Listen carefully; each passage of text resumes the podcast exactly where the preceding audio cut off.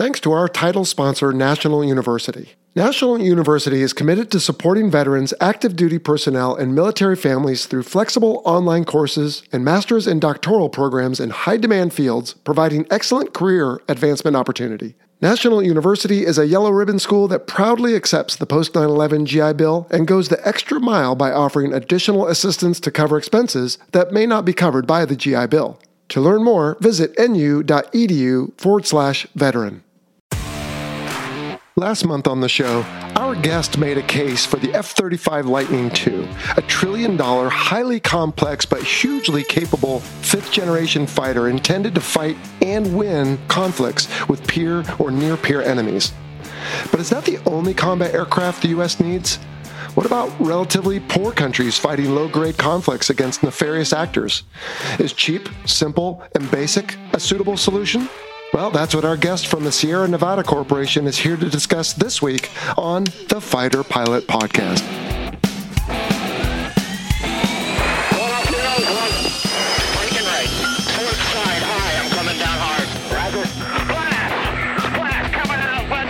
Strap in for the Fighter Pilot Podcast, the internet radio show that explores the fascinating world of air combat, the aircraft, the weapon systems, and most importantly, the people.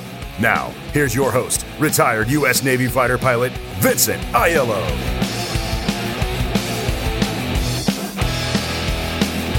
Hello, everyone, and welcome to the show. This is episode 124, and we'll get to our discussion on 21st century light attack with our guest Samuel Milam in just a bit.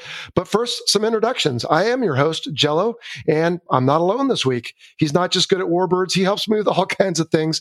Welcome back, Trevor Boswell. How's it going, Boat? Hey, Jello, what's going on? Things are uh, good down here south. Yeah. Yeah, well, you've been doing so much uh, on your own lately. I just thought I'd drag you in and, and we could do this together. So, yeah, what's new in Georgia? Well, yeah, I guess you'd call us the two best friends that anybody could have. So it's good down here. You know, it's fall transition, so the leaves are changing, and we're right up here against the uh, Halloween time frame and everything. So mm-hmm. just getting excited for uh, throwing away a bunch of money at candy and uh, all that good stuff. Yeah.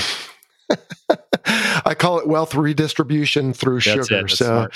yeah, no, I passed through Atlanta yesterday and it was kind of cold actually. And now I'm down in Fort Myers, just laying over for a little bit and uh, still doing the airline gig. Now, speaking of that, come on, don't be too modest, right? Our company had a big reshuffle lately and you have an announcement, don't you?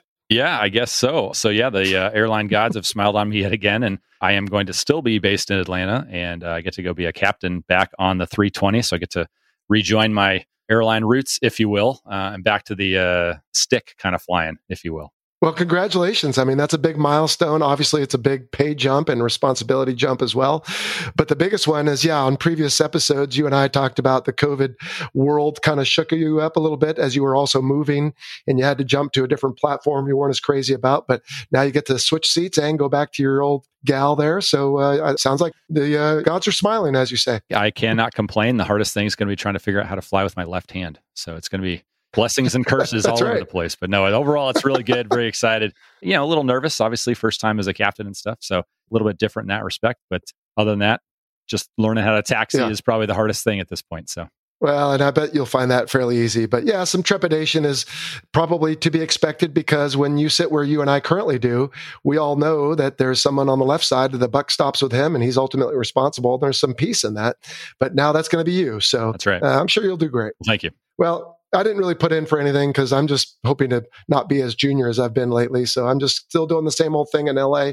That's all good. But let's see what other announcements are there. Dude, your Hawker Hurricane, I think we're supposed to call it, episode was really great. And it's funny because you're safe for solo now. So I'm not trying to at least i don't know you tell me but i'm trying not to micromanage you on on your program but when i was listening to your american guest i thought oh man, we're going to hear about this. And then you brought in your uh, Brit guest. So I thought that was a really great episode, dude. I appreciate that. I had a ton of fun. And uh, yeah, Dan was uh, our UK guest, and he was a great sport with uh, helping us out. And obviously, you got a little bit of time change there, but we made it happen. he is a wealth of knowledge, and I look forward for uh, him to come back on our uh, Spitfire episode. Still waiting to figure out when we're going to throw that in there. But Warren was amazing, and he did an awesome job giving us the baseline stuff, and then Dan filled in around it. I look forward to you know what's coming down the pike. I can't uh, say that I'm going to be able to find a appropriate country representative for each of the warbirds as much as I would like to, but hopefully at least we can get some uh, proper foreign representation for uh, the respective warbirds as we go. For sure and we'll do our best with those, of course. And it's just fun to watch you grow in podcasting and how you do it. And by all means, buddy, uh, publicly here, let me tell you, I, you know, bringing on two guests, or if you want to change up the format a little bit, go for it because it's kind of a mini series within a series with your warbirds. And so it's fun to watch. And I've been listening as well. So nicely done. Well, thank you very much. And I did change the format for the, I guess will be the November episode, and I'll keep that one a secret uh, as we get a little bit closer to it. But okay, yeah, we do have a a little bit of a change of format. So I look forward to everybody getting to hear it. Fantastic. Otherwise, on the Fighter Pilot podcast, you might have noticed we've had a lot of sponsored content lately. We've made friends with folks at Raytheon and NECX and Cubic, and you know, we have to uh, entertain different ideas to create revenue, but also get the message out. And I guess my contract to you is we're going to throw the word sponsored on the front of it so you can see what it is. But on the other hand, we're not going to just put out any old thing. It's still going to fit our niche. Hopefully, folks will listen and enjoy, and sounds like they have. So that's a good thing. You know what, Boat? I saw an article recently about increased incidences of cancer in military pilots. Did you happen to catch that? I did also see that one, and uh, I guess the short answer is I guess I'm not surprised. And, you know, it's kind of like that neck X content that we did. Yeah. It's not a surprise, you know, you're pulling G's, you're doing all that kind of stuff. Your neck's going to hurt. Well, you've got a radar out there, a lot of electronic transmissions going along.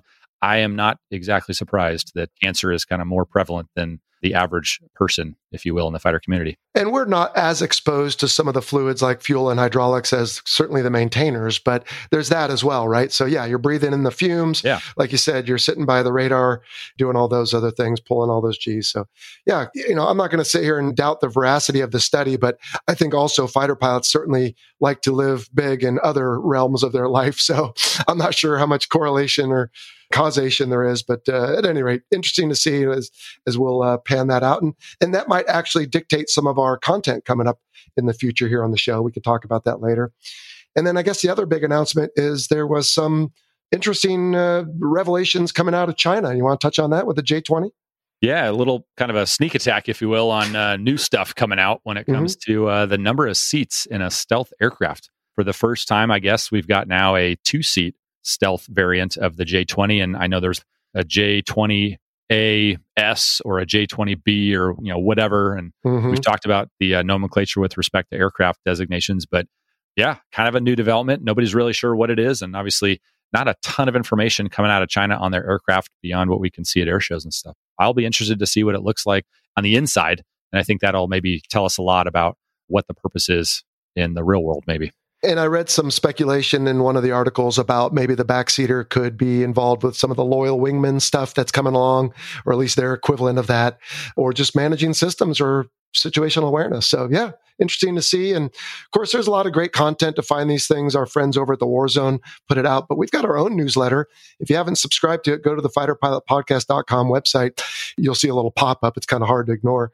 You can subscribe to that, and every other Wednesday, we'll send you a list of some of the most current articles that are floating around, and we consolidate that for you so you can read up on all that cool stuff. So, well, Boat, before we get into today's questions, can we circle back to some of the stuff you talked about on your hurricane episode?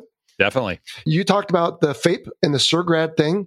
And you also, by the way, touched on the F 14 Tomcast, our friends Crunch and Bio are doing. Thanks for that.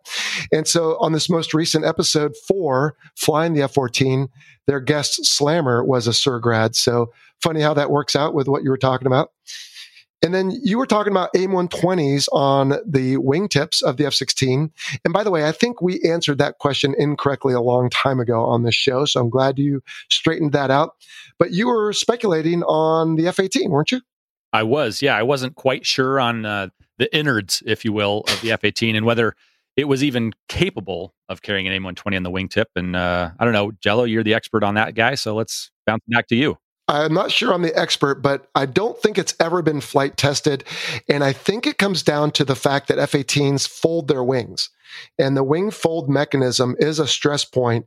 And when we manage FLE or flight life expectancy, I probably got that wrong. But anyway, the amount of use like miles on a car of your airplane, that wing fold is one of the things we measure you know, an AIM 120 weighs 300, what, 35 pounds versus less than 200 for an AIM 9.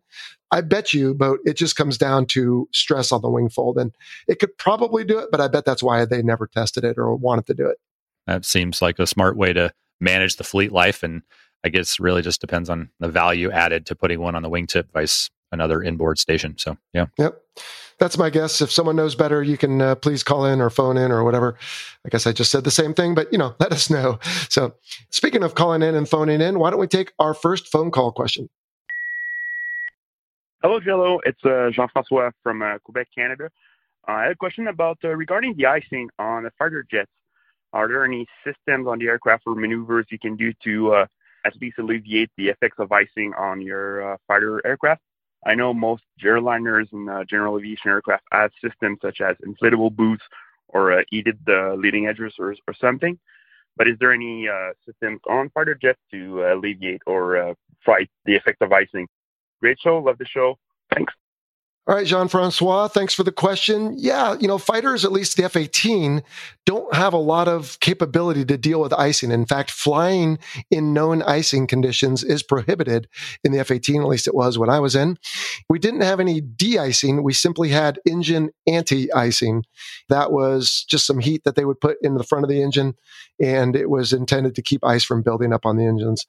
Boat, is the F 16 any different? I flew the F 16 a little, but honestly, I don't remember, and I don't think we flew in very inclement conditions usually anyway. Yep, it is uh, identical. You got one uh, pitot heat and throw that on there, and a little light will flash and tell you that the uh, anti ice is working. But otherwise, you have real no control over it other than just making sure the system's on. So yeah, same thing.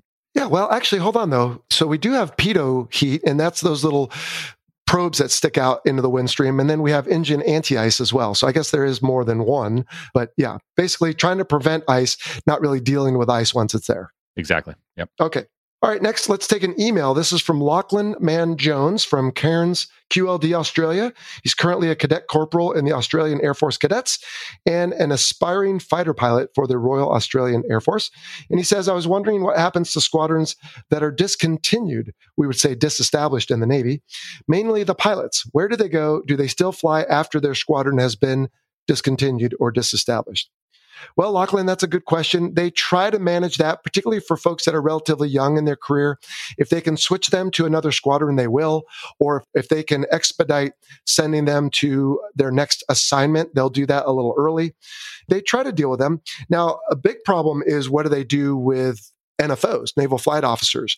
So sometimes you'll have, for example, an EA 6B Prowler squadron that will convert to an EA 18G Growler squadron. And instead of three ECMOs, now you only need one EWO per aircraft. And so a lot of those folks end up sort of without a job. They might offer them to transfer to something else, whether it's flying or non flying, or they might just offer them, hey, you can get out if you want. So aircrew do have to deal with this. It's not uncommon. And usually the high performers, as a reward for their high performance, can find continued life in or out of the cockpit. Everyone else just has to try to make do or move on. Boat, do you deal with this at all in the Air Force? Yeah, it's the same basic process. You know, manpower being the thing that in these instances is the excess. And so they kind of do a drawdown, if you will, and start reducing the number of pilots. They don't bring as many back in to backfill them and they shut down the squadron. And then by the end, basically, they're all farmed out to the new units or retire or separate from the military or whatever the process is for their specific careers. But yeah, that sounds pretty much like the same process, Jello. You know, curiously, uh, Lachlan didn't necessarily ask it, but the opposite of the, his question is what happens when they're standing up a squadron. So they might go cherry pick a few folks out of other squadrons if it makes sense, or they'll have the pilots kind of getting ready at the training squadron and then just kind of pooled until that new squadron is ready. So that's always a challenge. Either direction, I would say, is a challenge boat because, again, you've got this big move of a lot of people at once versus the normal paradigm, right? Which is every couple months you either lose someone or gain someone or both, really. And that's just the idea there, of course, is to keep fresh blood uh, kind of coming in all the time and those who have been there a while kind of moving on. And I think that's true, what, except for probably Air National Guard units where you can stick around for a long time. Yeah, I'd say so. I know they just stood up within the last, I think, probably two or three years. I can't remember exactly when that was, but the squadron of F 35s up at Eielson Air Force Base in Alaska and building up a new squadron from zero, you know, is the reverse process. You get mm-hmm. probably four or five kind of initial cadre of the organization. You get a commander and a director of operations or a XO for the naval equivalency there, and a few smart heads in the uh, organization to make sure that all the infrastructure is established. And that's not just the operations side, that's the maintenance side as well. So making sure that you have all the maintenance infrastructure and support available to the airplanes. And then they start one by one adding those airplanes. And as they roll off the flight lines, they either may send a pilot down to go shuffle one up, or the depot or whatever maintenance facility is that they're uh, bringing them into the service is going to get them up there and ferry them up there for them. Yeah, they just build it up until it's at its whatever required state, and then they're good to go. So, yeah, slow drawdown when you're shutting one down, and slow build up when you're bringing one up. So, same thing. Okay, good question, Lachlan. All right, next, let's take another phone call. Hey, Joe, this is Henry from Wichita Falls, Texas. Where I live is actually the reason why I'm asking this question. I'm right next to Sheppard Air Force Base, where they do a lot of training with T-38s. On some days, the planes seem to be particularly loud, or rather, in some instances, I think it's because they're an afterburner. And I know you talked about restrictions about Mach, but I'm wondering if you have any particular restrictions about using afterburner around populated areas or at certain altitudes near populations. And if sometimes people mess that up and uh, if they sometimes get in trouble for it, I don't really mind whenever pilots are flying low and really loud because I just like jets, but I'm sure my neighbors sometimes don't appreciate it. Thanks so much for the show and for taking my question. Have a good All right, good question, Henry. Boat, you want to take a stab at this first? Yeah, for sure. So, Henry, I went to pilot training at Sheppard, so I'm well familiar with generally speaking, the flight patterns and everything around the field. And I think the bottom line answer is no, there are no restrictions on afterburn use, but when you're doing takeoffs and everything like that that require more thrust, you're going to use afterburners. If you're not requiring them, you won't because you just don't need to use the gas that way. Safety of flight, afterburner is an available tool for you. So if you have an issue where you need additional thrust, then you'd use afterburner. But normally, you know, you're only flying around the pattern about 250, 300 knots, depending on any sort of local restrictions and that kind of thing. And and so for the T38s out there that have afterburn capability, they shouldn't be normally using it around the pattern unless there is a safety of flight issue. And depending on what direction that thrust is traveling and where you're standing in relation to it, it may be louder in certain directions than it will in others. But for the most part, the only time you're ever going to hear it is if you're on the uh, the approach end of a uh, takeoff runway and uh, the initial takeoff for those aircraft. So I don't know, Jello, any anything that you know of around the boat or fields for you guys? Well, for the boat, nobody cares because you're out in the ocean. But around fields like North Island, where I live, the whole Coronado rumbles every time something takes off in an afterburner. And it's just a function of the course rules. So for noise sensitive locations, they'll generally say deselect afterburner as soon as safely possible after getting airborne. Because the idea is hey look you know safety comes first but if you can deselect the afterburner quickly then that'll help cut down on the noise complaints. And unfortunately there is a lot of encroachment around military bases of course and so we need to use these parts of our aircraft for safety but some people don't like it and understandably so. I mean i spent a career in it and i still can tell you know again my whole house you can hear it. It's like oh well, that's pretty loud. So especially if i'm trying to record an episode or something it can be a slight annoyance but i still love it Good question. Yeah, no, that was a great question. And uh, Jello, how about I throw one back at you? This is an email from Brandon Parr. Okay. And he asks, Jello, what kind of training do you need to go through in order to become the threat aircraft SME at Top Gun? And was this a syllabus involving classroom, trips to allies who use the same threat aircraft, backseat rides? Did you get a pilot any certain aircraft or anything like that? And finally, what features surprised you when you learned about these threat aircraft? And he's thinking about like rear facing radar and the flanker family or something, you know, some kind of capabilities like that. That was a laundry list of questions. So let's break that down. What's that initial uh, SME process look like? Yeah, that is a good question, Brandon. And it's something that every Top Gun instructor goes through when they first get there. So you sit down with the old bro, as it's called, the person you're relieving, to find out what they are doing in that subject matter area and how they did it and where they think you need to go. And so each syllabus is different. It's just whatever that person thinks you need. And then as you start doing your research, you can request funds to go travel to different places. So in my case, uh, Punchy Kilty was the guy who I took over from, and, and he recommended did I go out to then it was called NAIC, National Air Intelligence Center. I think since then, boat they've added an S to it, right? NASIC, yep. National Air and Space Intelligence Center. Yep. I won't go into a whole lot of what I did out there, but they have got some folks that are smart on different threat aircraft. So had a chance to sit down with them and do some other things. You can also go different places if you think it matters. I actually went to the Paris Air Show and had a chance to look firsthand at some of the newest aircraft that the uh, Russians were offering and some of the weapons and all that. So that was interesting. Yeah, you just do what it takes to become the expert so that when you're lecturing on it, you have the credibility to really say, yeah, you know, when I went and sat in this or looked at it or whatever, that you can say this is really difficult for the pilot to do because they didn't put the engineering into the ergonomics. And to Brandon's second question, that is one of the things that stood out to me. Now, I imagine like this two seat J20 we were talking about earlier, but I got to think they've gotten this right by now. But when I was the Top Gun threat aircraft SME, it was still the bread and butter MiG 29 and Su 27 flanker.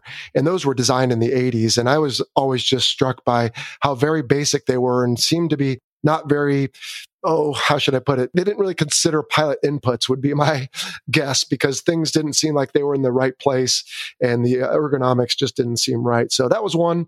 Just the ruggedness of Russian aircraft was another for me. I guess they were designed to kind of uh, leapfrog forward, maybe in the Fulda Gap or whatever. And so land on austere runways and block their intakes from FOD jumping up in there. So the ruggedness, but as well the MiG 29's forward canted expendables dispenser. I remember seeing that and thinking, that's just crazy. And then once I learned how well it worked, I said, "Oh, that's a good idea. Why aren't we doing something like that?"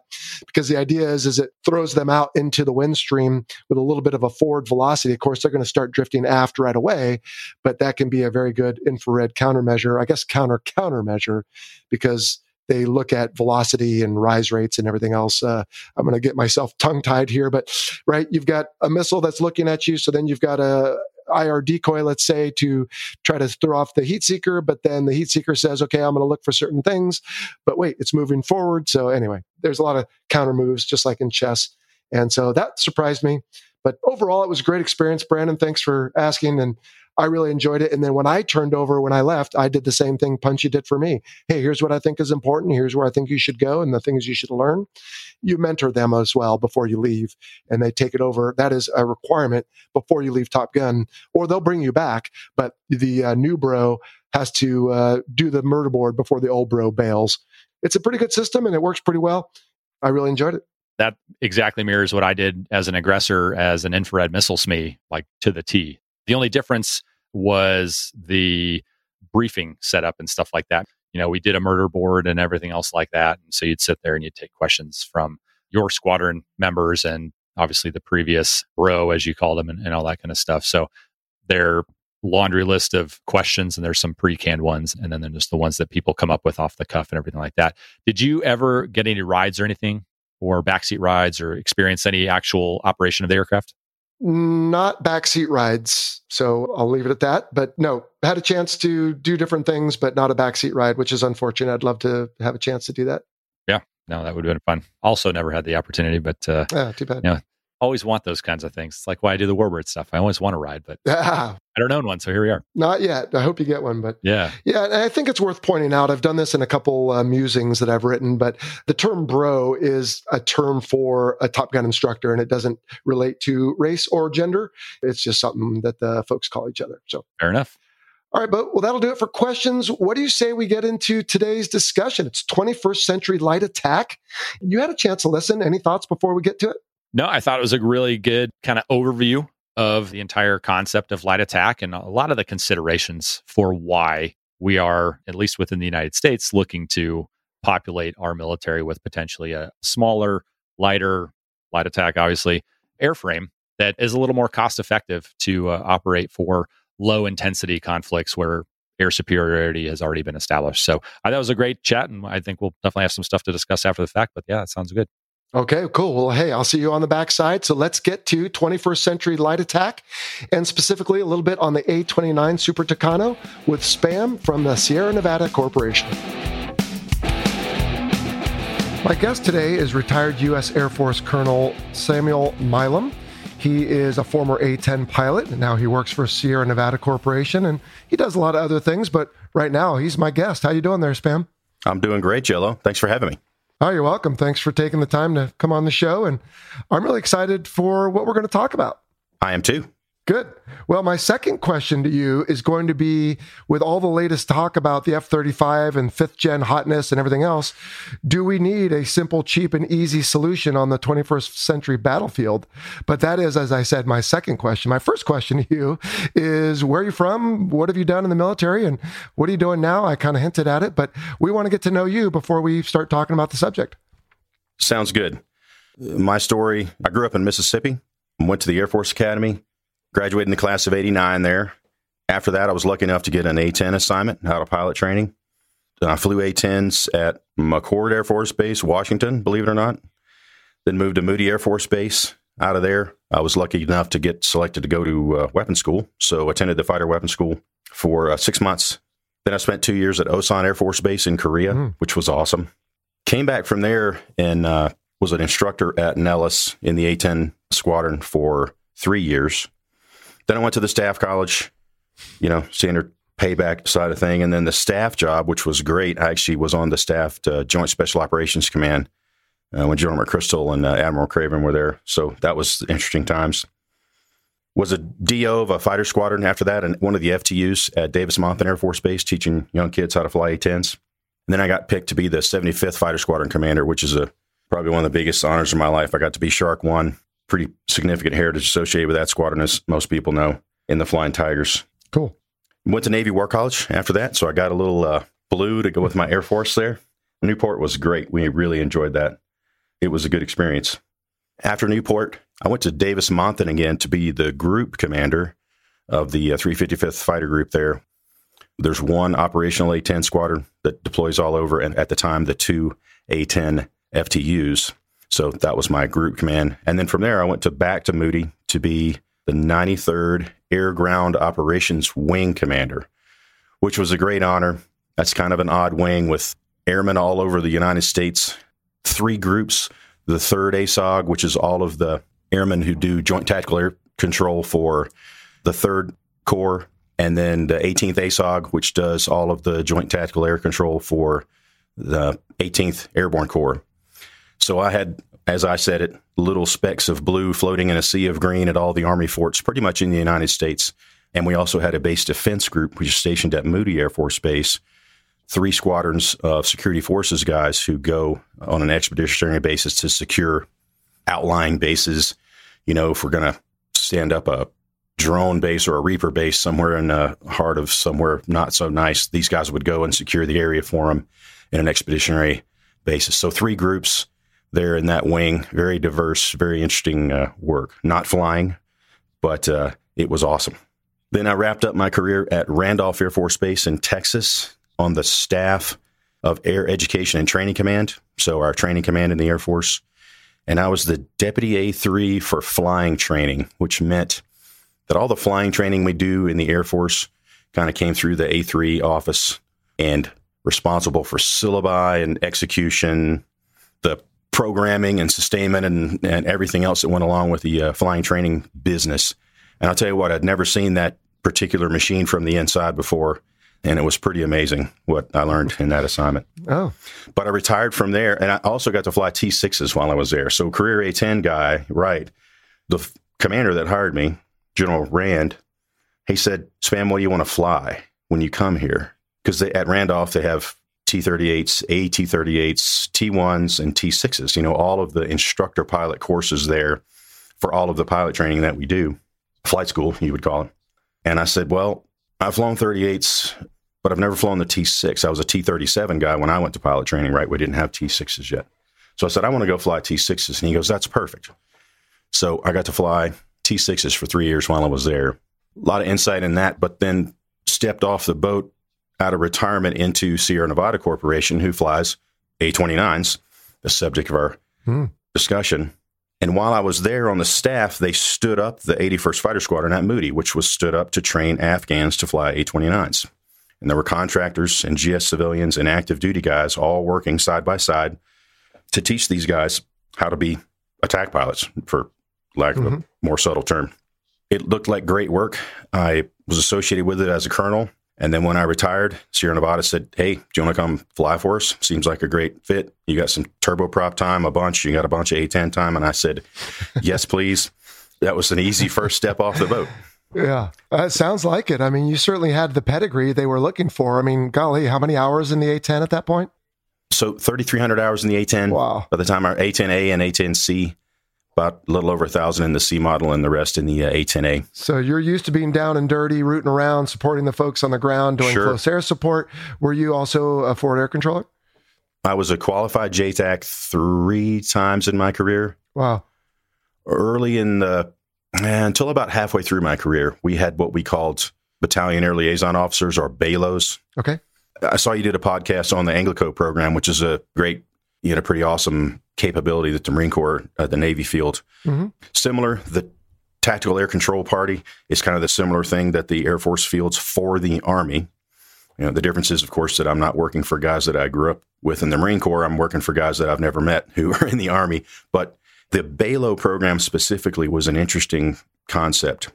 A 10 squadrons at the time, for a while, were manned at a higher level per aircraft, two to one for a single seat aircraft, Mhm. which is high.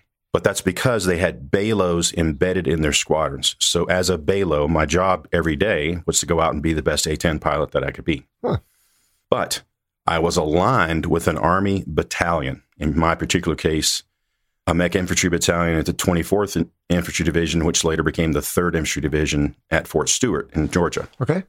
So if those guys went somewhere, like if they got committed to a conflict somewhere, I was no longer an A10 guy. I got pulled out of that squadron Oh, and I went with my battalion to wherever they were going. In fact, I deployed to Bright Star with them one time, which was a very interesting uh, deployment. But yes, okay. JTAC qualified guy. You know, you f- fall in on this uh, battalion and go where they go. It was interesting.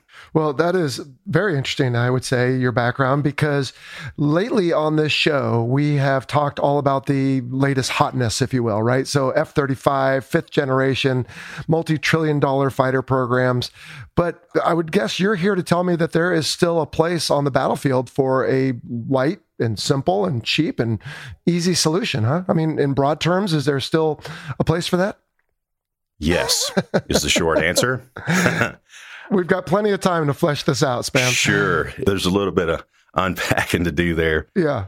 but it's hard to have a discussion about F 35 and light attack in the same sentence because they're not the same thing, of Right. course. You know, it's the ultimate apples and oranges. Everybody understands that. hmm So I would say you don't need light attack to fight near peers, probably.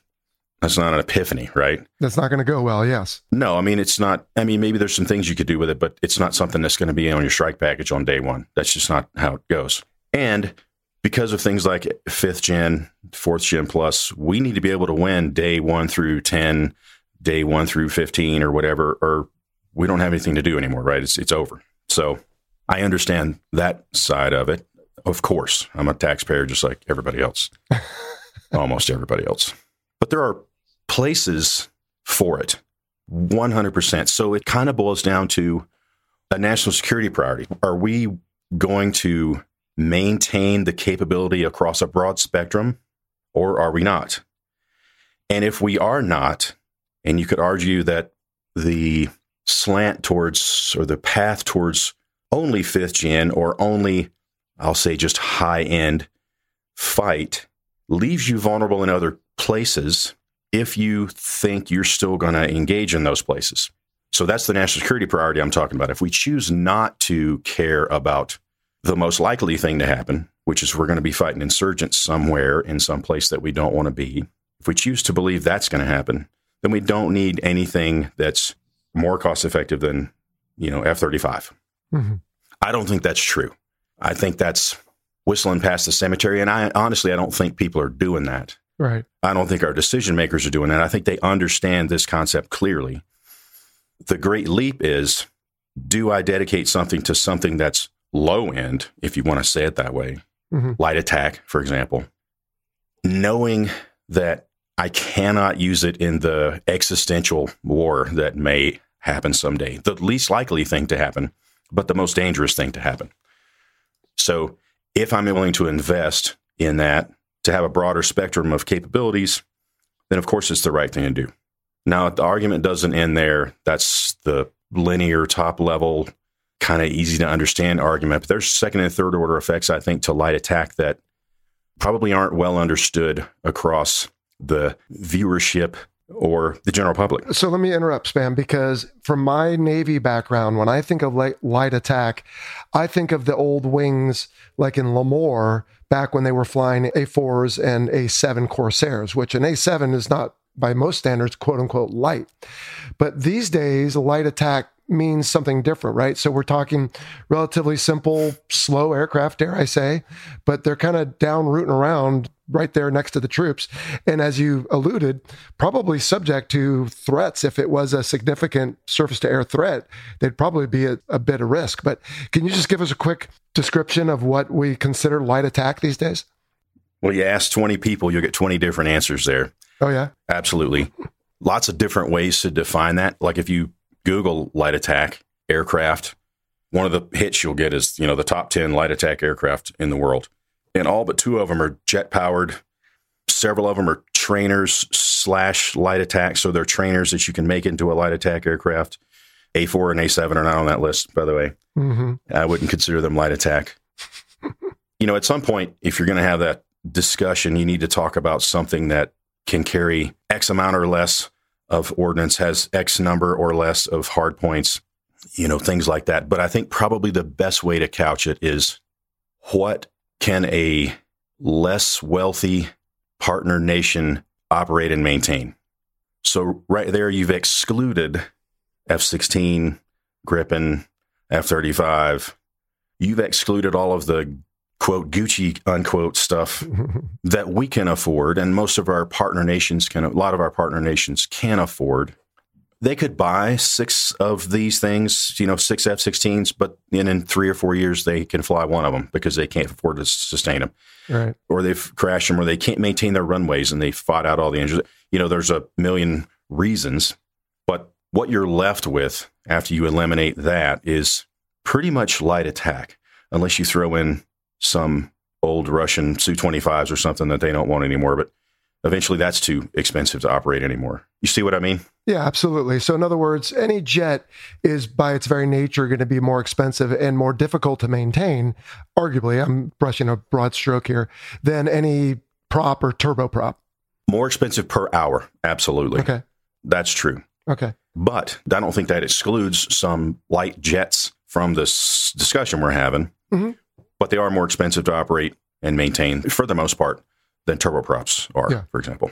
All right. So what we're talking about then is the events that don't make all the headlines all the time.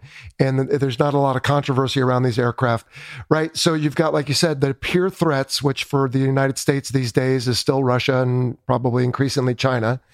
So you've got to have the ability to go toe to toe with them. But around the rest of the world, we have all these sort of low grade conflicts in places in Africa and the Middle East and places where we're just trying to keep what insurgents at bay or armed gangs or thugs. I mean, so we need armed aircraft that can go handle engagements in those environments. Is that a summary that would work? That is getting to the point, Jello. Okay. And the other part of that equation that you have segued into so nicely is that I can go to those countries and do that with A 10, F 16, Strike Eagle, F 35. I can if I choose to. Mm-hmm. But if I do that, you know, there's a huge tail that goes with it. It's an American presence. It's a very big statement.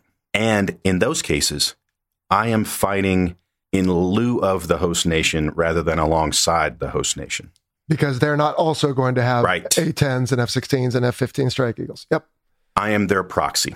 And then we get into the okay, well, we got this target from these guys, and what it turns out to be is some warlord wants his warlord next door to get struck by F-16s, and that's what happens. So, you know, that's a cynical example, but you, yeah, you understand what I'm talking about, I do. right? Mm-hmm. Straight out of Hollywood. Now, if I take a squadron of, let's say, 12 A-29s or to AT-6s or whatever, and I go to that nation, they have a similar capability there. There are A-29s in many, many countries around the world in not so nice places. Now, my footprint is I'm fighting alongside those guys. I'm helping them do their own thing rather than taking their place in the military portion of this conflict. In other words, right? Right. If I take the A10 over there, I'm clubbing all the targets for them, whereas we're sharing the load as far as it goes. And I have a, a similar capability, more common ground, I guess is the right way to put that. Yeah. Right. Now, the other thing is, as we've already talked about, getting 12 A29s and operating those things for a month is pennies on the dollar compared to 12 F16s or even 12 A10s operating for a month in an austere location. And when you start talking about austere locations, dry lake beds, dirt fields, things like that, you know, light attack, particularly turboprop light attack, is ideally suited for that. Whereas uh, turbo fans, turbo jets, not so much, other than the A10, not so much. Yeah. So there's a lot more to it than just, well, we can't fight China with this airplane. Right, of course. So this question might be above your pay grade, but I'll try it anyway. How much of this do you think is bigger picture strategic thinking on the part of either the United States, if that's applicable, or the West or whatever? So, in other words, right, you look back through history, there's all kinds of examples of what you just stated. Hey, Indochina, we're going to come in and fight the communists for you, in a sense, right? Or with you, supposedly, but it ended up being for you. And it didn't turn out so well. And we've been involved in skirmishes all over the world wearing our own colors. Is some of this, in your opinion, or again, if you want to punt, you can, but is some of this sort of posturing in a sense on this case of the United States of, look, we don't want to go around and fight everyone's battles anymore. So instead, let's equip and train people to take care of it themselves because we don't need roving bands of thugs or drug lords or I don't know what to call or generalize the, all these Yep. groups as. I'm not as well versed on that, but is that part of it? Do you think? Nefarious actors, let's go with that. Yeah, okay, perfect. Reader's Digest word right there. Good. You're welcome. So you're getting to the third level of what I was going to talk about. All right. Thanks for reading the script I gave you. Just That's kidding. right. Yeah. So the other option, rather than having a significant, so go back to the scenario I just described, to have a squadron or a deployment of 12 A29s to country X, it assumes that you have a force of A29s ready to deploy. And there's a certain bills associated with that. And you have to have certain numbers of things because those will be in high demand.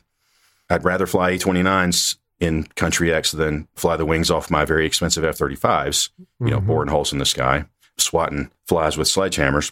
The other part of this is maybe I don't need a giant squadron or wing or two wings of light attack. Maybe I just need a robust combat air advisor force, which we used to have. You alluded to Southeast Asia.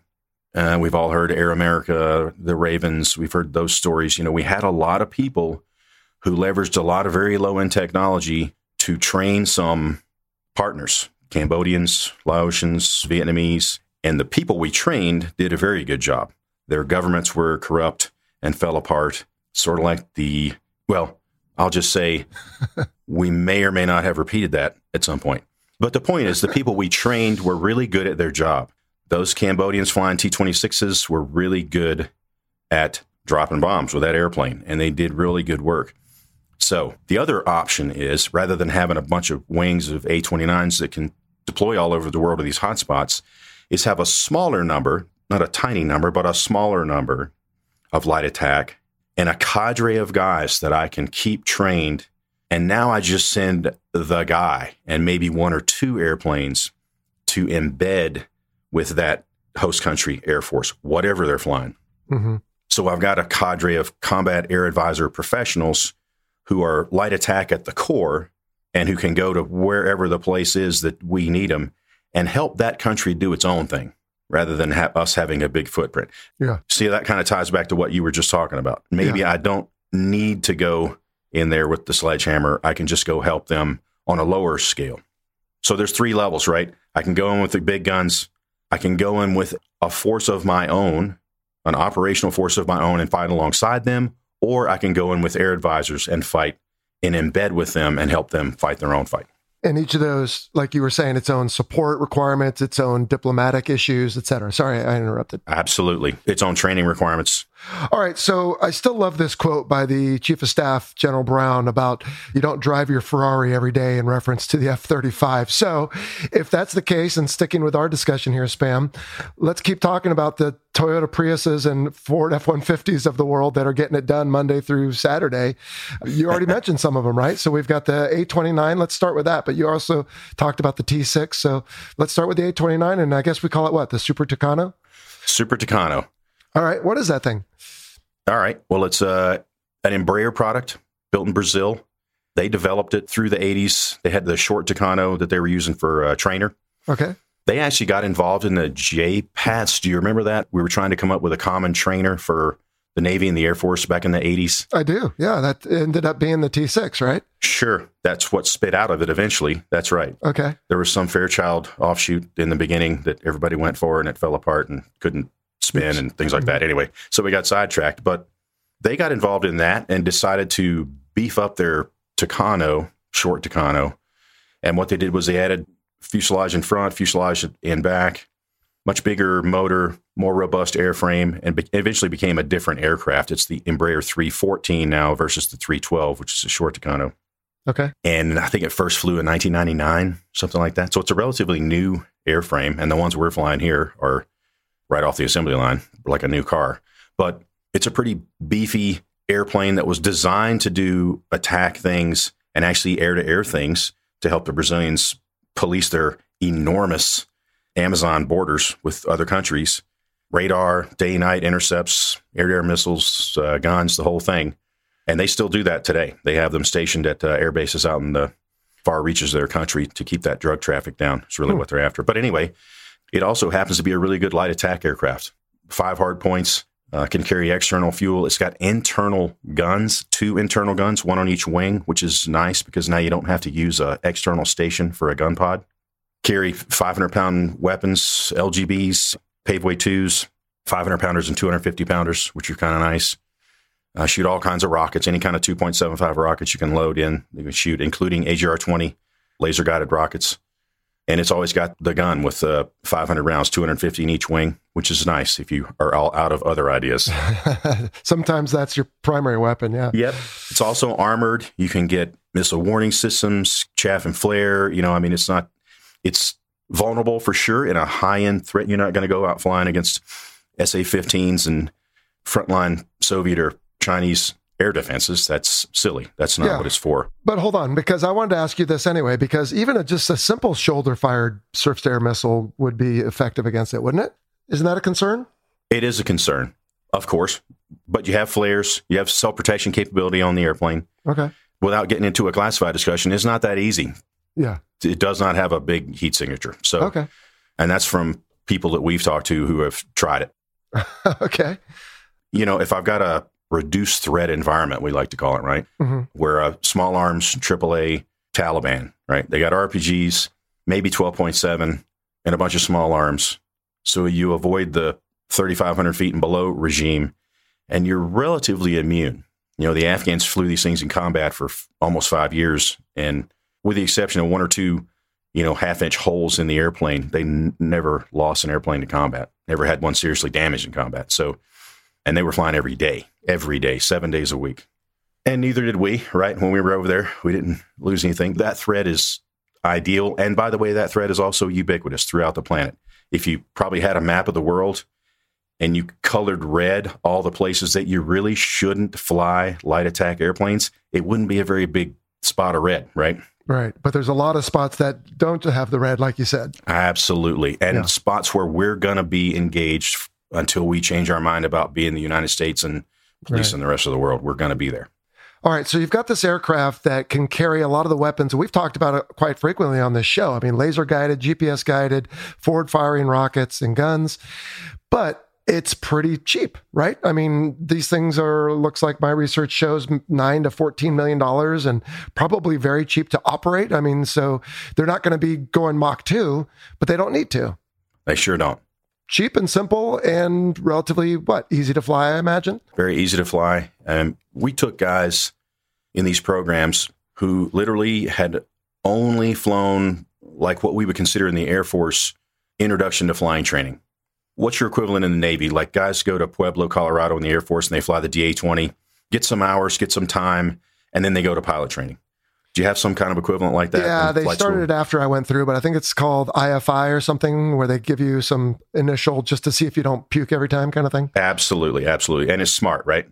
So we got guys that literally had that experience 172s and maybe a little bit of Cessna 208 time. And they were coming to us, and we're teaching them by the time they left. You know, they're full up mission ready wingmen in the A 29, hmm. breaking stuff and killing people was their job and they were good at it. Bad people. Yeah. Absolutely. And operating as a two ship element, the whole thing, starting from never been upside down, never pulled more than two G's in their life. So, absolutely, it's an easy plane to fly. You can argue you can teach just about anybody to do it if you had enough time and space, but these guys were doing the job. So, it's an easy plane to fly. Absolutely. Right. You said not everybody needs an F 16. You don't need an F 16 or an A 10 to fight most of these places. You don't. And it popped into my mind the quote from Bull Durham Remember that movie? Uh huh. When Crash Davis is talking to Nuke, the pitcher, Nuke's bragging about his stereo, and he says, "Dude, you don't need a quadraphonic Blaupunkt. What you need is a curveball." and that's precisely what we're talking about here, right? Mm-hmm. I don't want to be politically naive here, right? We'd never needed B ones to fly CAS missions in Afghanistan. Again, I'm also not naive. We did not deploy B ones to Al Udeid because we needed them in Afghanistan, we deployed them to send a message to maybe other actors in that mm-hmm. theater. I understand that. However, the blocking and tackling of those missions probably ought to be something that's appropriate, something we can afford. You said affordable. The number I hear most often is approximately $1,000 an hour to operate, 800 to $1,000 an hour to operate, which is pennies on the dollar, right? Yeah, that's peanuts compared to a lot of the aircraft we talk about today. Super Hornet is. is like what fifteen thousand dollars an hour. So yeah, sure.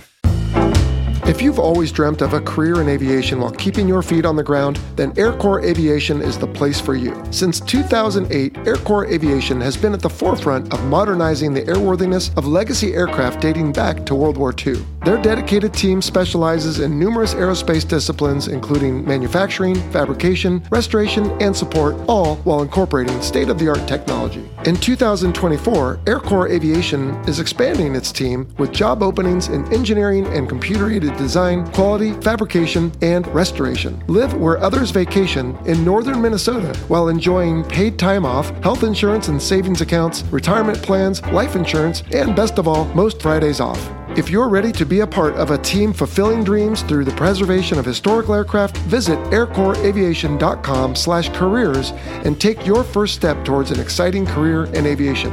That's aircorpsaviation.com/careers. Visit today. Well, but also, right, this airplane can land in what, a thousand or two thousand feet and on, like you said earlier, austere conditions? Yes. We've tested on uh, dirt strips. The landing gear is pretty robust. The wheels mm-hmm. are big, so you got a lot of prop clearance on the nose, which is nice. Yeah. You know, the sensor ball hangs, if you've ever seen the pictures, you may have looked at some pictures. The sensor ball hangs, if you have one, it hangs behind the prop, behind the nose gear, in front of the centerline station. So down there close to the ground. One of our guys even did a test out here in Colorado. They landed up at altitude on a dirt strip. He went to the end and he power turned, you know, pretty narrow things. He had to push the power up, turned around, took off again. Not a scratch on the sensor, which was nice. So, yes, it has a lot of capability to do that. Okay. But the Super Tucano, and you may have more you want to tell about it. And if so, go ahead. But that's not the only player in this game. Is that right? No, of course not. Again, we're back to how do you define light attack?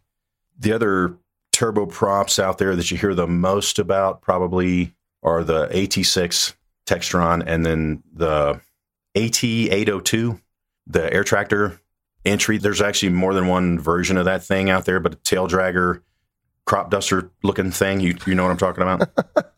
Actually, I do not, but I'll have to look it up.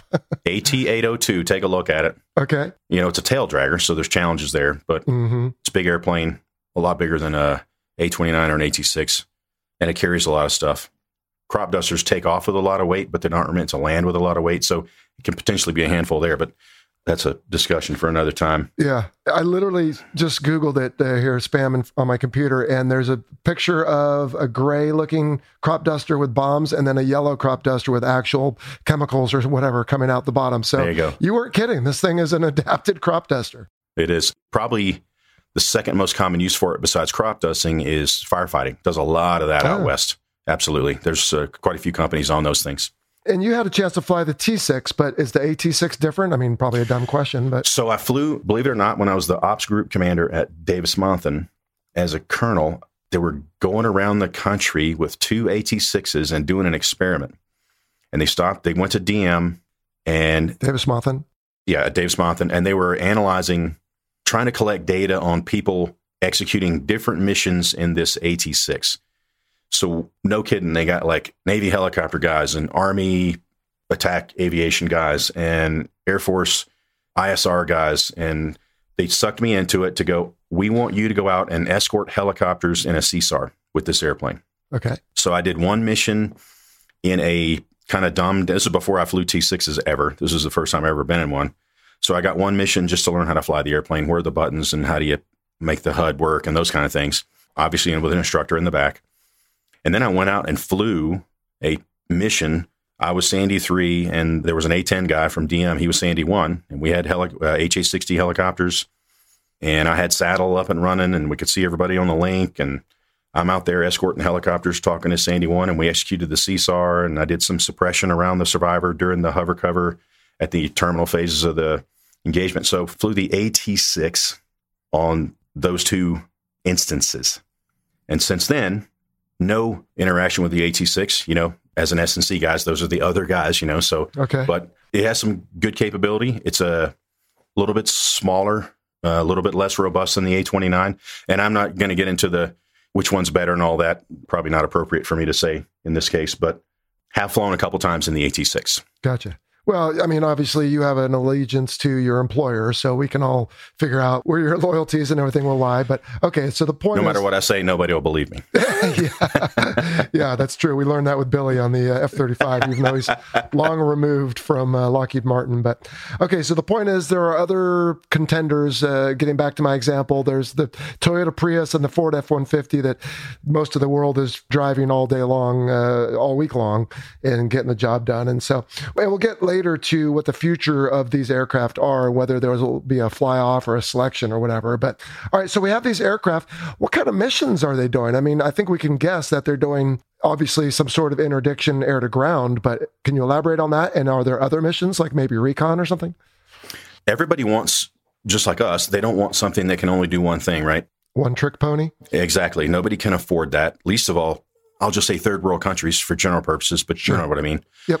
They want something that can go out and do some ISR, something that can do some, okay, you see something, now attack it, something that can go out and work with another platform, maybe a King Air or a Pilatus PC 12 or something that they have, go to where that guy is, and then be able to correlate what that guy sees with their eyeballs and go, okay, yep, I see it. Okay, good. Now kill that. And they also want something that can go out and work with their ground forces, which is a whole different level of coordination, as you understand. Mm-hmm. So, all of these aircraft, and I meant to say the avionics suite in the A29C, the one we're building for AFSOC, is really robust, and it can be. Mm-hmm. But you really need a couple of radios that work. You know, data link would be great in these countries for their purposes, but you need a sensor that can work and you need guys who know how to fly the airplane and make the airplane do what they needed to do with delivering weapons, whether they're precision weapons or whether you're delivering unguided weapons in close proximity to friendly forces or civilians on the ground. And most of these aircraft appear to be two seaters. Are they generally flown in that capacity or are they flown? Most of them are. I think that 802 is usually single seat, and then yeah, there's look like it. There's two seat versions of it mm-hmm. for sure for sensor operators and things like that. Now the A29 has two seats, but I'll tell you this: the Dash One is uh, what is it? Chapter six crew responsibilities not applicable in this aircraft. so it is designed to fly from the front cockpit. Okay. But you can also train with a guy in the rear cockpit, and you can put a sensor on the airplane. And when you do that, you have a side stick controller, a pilot control unit we call on the right side that controls the sensor in the rear cockpit.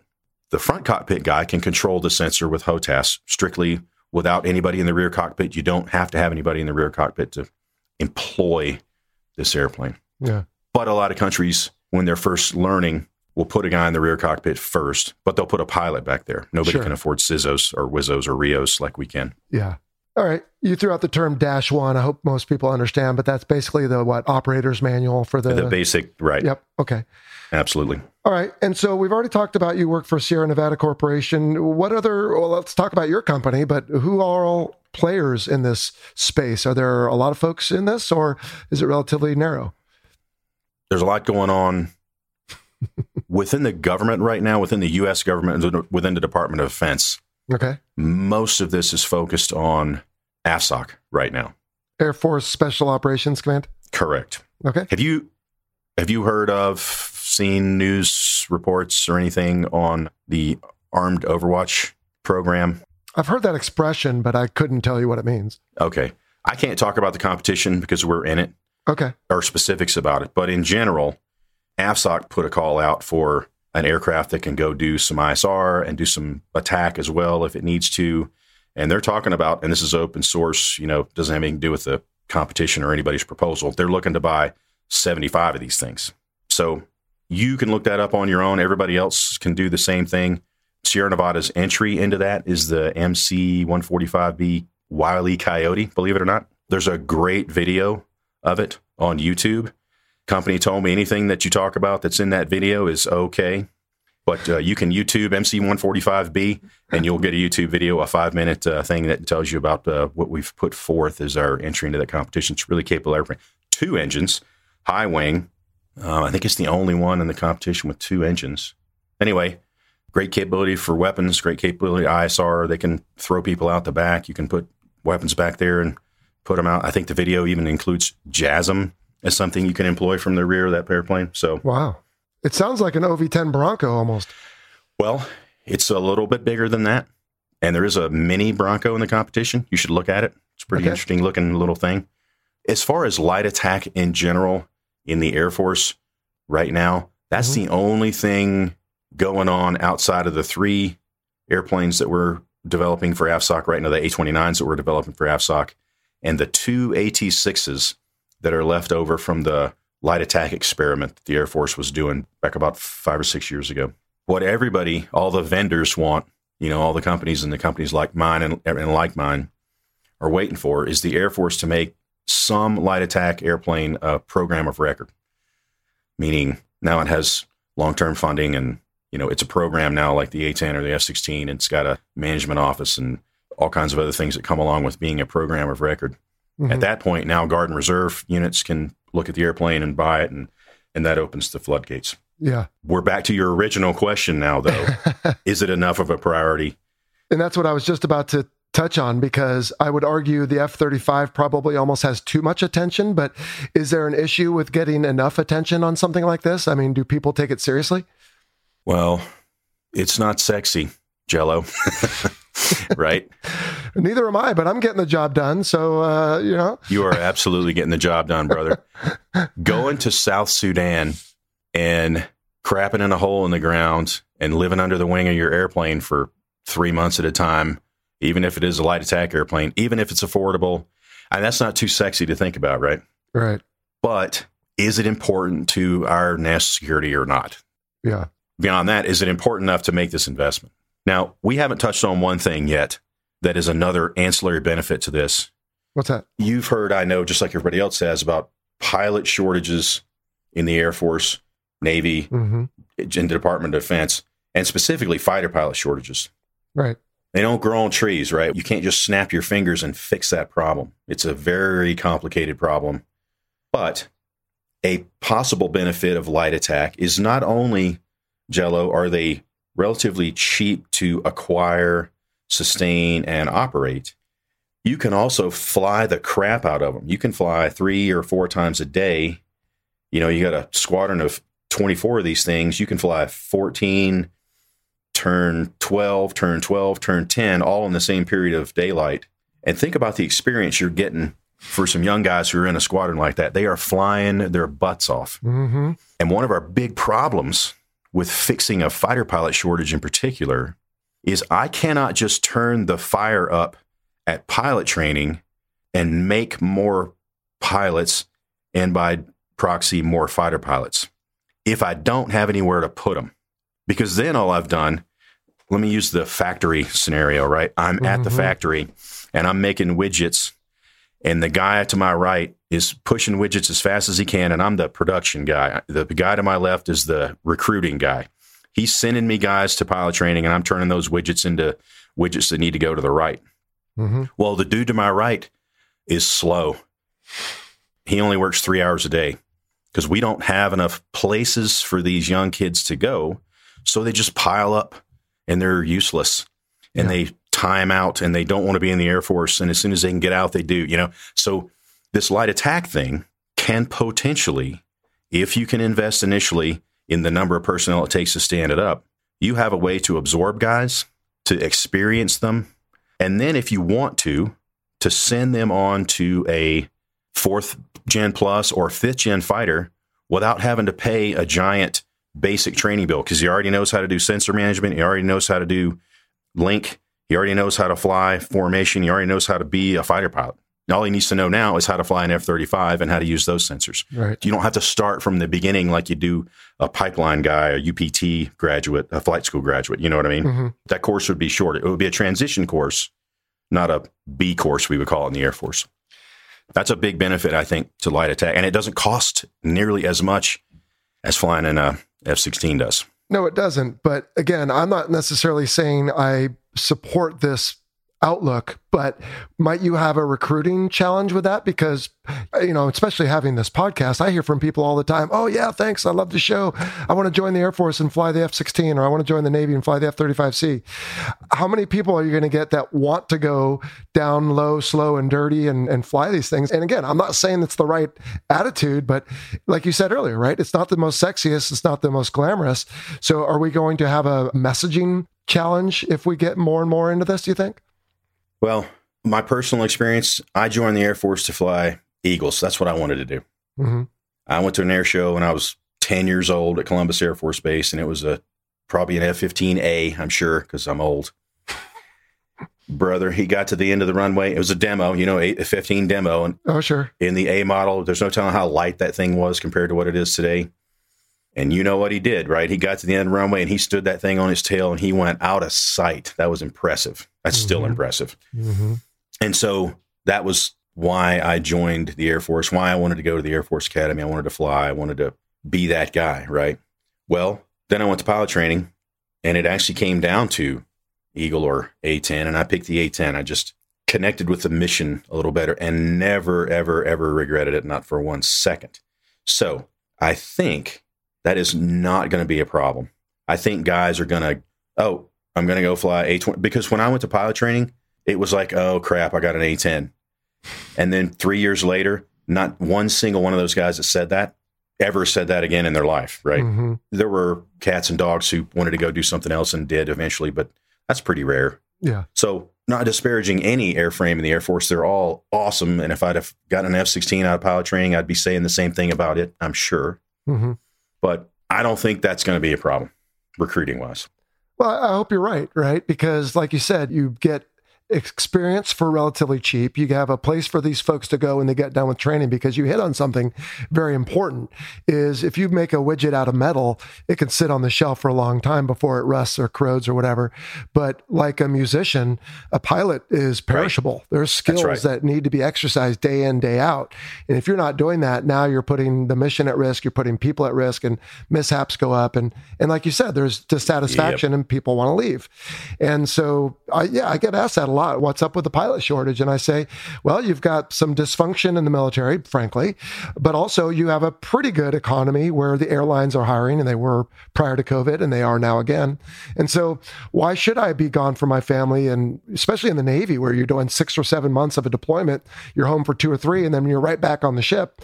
That's hard to sustain for the family. So I think you're right. And I hope that someone's listening to what you're saying because I think that's a good way to take a look at what the military is doing, where we're doing it, and how we're doing it, and who we're putting in those seats. And I think that's one way to do it. So, is that your kind of, uh, dare I say, pie in the sky? I don't want to be insulting. Or is that actually where the military is moving, do you think?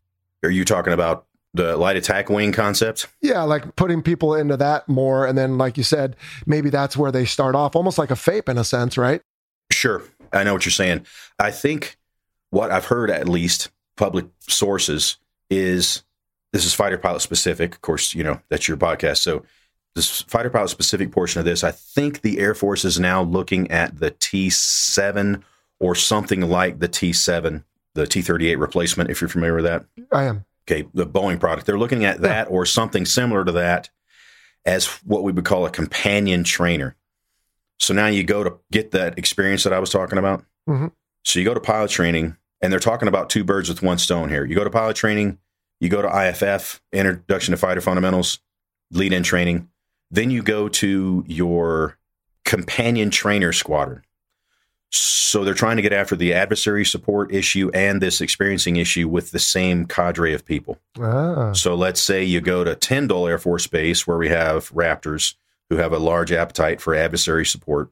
You know, I need to have red air, and it's better if it's not F 22s flying red air against themselves because that's really freaking expensive. Yeah. And not necessary, and actually not a very good replicator for just about anything.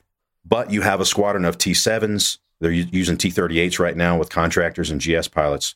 But now you have a squadron of these T 7s or whatever the aircraft is, and these young pilots with a flight commander and a squadron commander and all that leadership, et cetera and they go out and they fly these adversary air missions. Here's your dance card. We're going to do intercepts today. We're going to do 2v1 ACM today. Here's what I need you to do. You know, that kind of stuff. And then by the time you are ready to go to your FTU and go to an F 22 or an F 35, you have all this experience, all this background, and your training bill at that FTU is going to be smaller. Yeah. So I think that's kind of the concept that I'm hearing that they might be going to now. Hmm. Don't quote don't quote me. Listen to me. Yeah. You're gonna put this on the internet, but you can quote me on that. But yeah, you you just quoted yourself. Yeah, sure. You know, not to get on too big a tangent here, but I flew a lot of adversary support in my career. And when I was younger, it was easy and fun. I mean, you could show up last minute at the brief, get the card, get the quick rundown, do the training rules, and go. And when you got back, hey, here's where I was, here was what I saw and did, and that's the end of it. At the end of my career, it got so difficult because they wanted so much out of the Red Air players that I actually didn't find I enjoyed it because I was just at that point too old and incapable of, of, doing it well. So I, I guess if that's all these young guys are doing and they have obviously the appetite, that might be a different story. But then I'm also thinking now you're frontline squadrons that deploy are all going to be generally older and that you might have an issue with people timing out depending on what the obligation is after you get your wings so a lot to unpack there and maybe we could do that over a beer another time there sure. Sam. but just getting back on point and thinking about maybe even wrapping this up so the aircraft we talked about what it carries and how simple and cheap and easy and i added rugged and durable here on this list mm-hmm. What about though inside the cockpit as far as I flew the T 34 Bravo or Charlie rather, Turbo Mentor. It was very basic airplane. And I understand the T 6 is pretty nice. I mean, ejection seats, hydraulics, oxygen, etc. Sure. But what are they putting in these things for the sake of the air crew? And you hinted on some of them before. You talked about, I think you said SADL and a few other things, but mm-hmm. are they going to have some pretty nice accoutrements, if you will, for the pilots? Yeah. So even the ones that we export, three big multifunction displays, you know, glass displays that you would mm-hmm. immediately be familiar with. Oh yeah, HOTAS, very good HOTAS stick and throttle for operating whatever your sensor of interest is, whether it's your HUD or your moving map or your ball or whatever you're using. Mm-hmm. It's very good. And the other thing it's really good about it is it's designed to use with NVGs. So oh. flying at night with NVGs and these things, it's actually a very good. I was surprised at how good it was actually when I first flew nights in this airplane like I said, it's not a new concept to have a propeller driving an airplane, but this airplane is new. One of the things we do, you know, the obligatory SNC pitch, we'll assemble the aircraft for you. Whatever the customer wants, we'll modify it for them. So obviously, AFSOC wants a little more high-end avionics in theirs, and that's what they're getting. The export versions, you know, we do an FMS case, so we do whatever the government says that we can do for the customers downrange. Mm-hmm. So they get their aircraft modified like they want it. But in all cases, this thing is pretty nice. It's set up like any fighter pilot would appreciate, I think. Yeah. There are a couple of things that we all are like, man, can we fix that, please? You know, but that's like that in every airplane that I've ever flown. oh yeah, there's always something. From a fighter pilot's perspective, with, you know, 5,000 hours of flying, things like that, it's pretty awesome to fly and fun Yeah, and pretty easy to employ. sounds like it. Yeah, probably has pretty good endurance. Endurance, yeah. So when we ferry them, you know, the other thing we do is we modify the airplane, we train the maintenance guys, we train the pilots, and then we do sustainment for that country. But at the end of the program, it recently at Moody Air Force Base, we finished the Nigerians training. We deliver the aircraft to them. We put three tanks on it. You can go about a thousand miles comfortably. Mhm. You know, it's a four hour sortie. That's long enough to be sitting there anyway.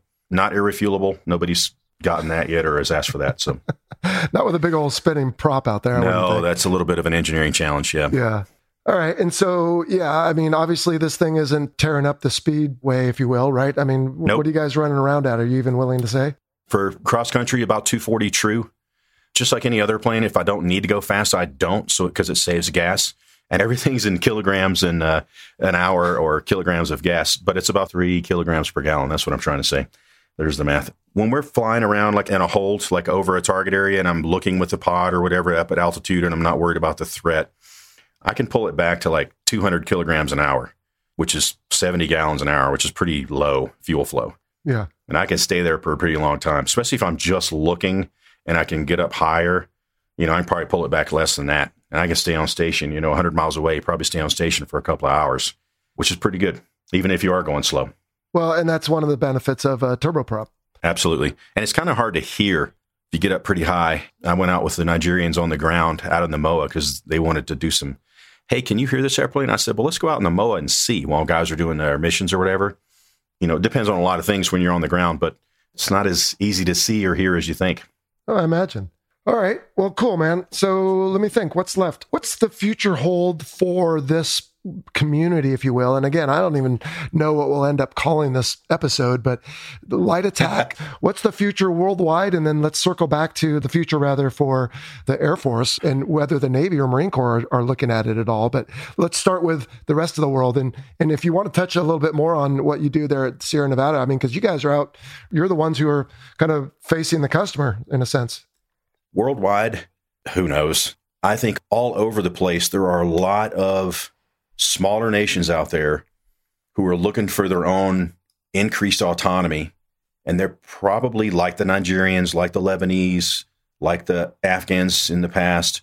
We're looking to, the more I can do for myself, the less I need China or Russia or the United States standing on my airbase and doing things for me. So I think there's an appetite for this out there. And you can look around, you can Google or Wikipedia. There are a lot of countries who are looking to buy light attack or combination trainer attack type airplanes out there. So I think there's a burgeoning market. A lot of those countries are talking SNC. I won't get into specifics, but there are customers out there. Mm-hmm. And I don't think that's going away.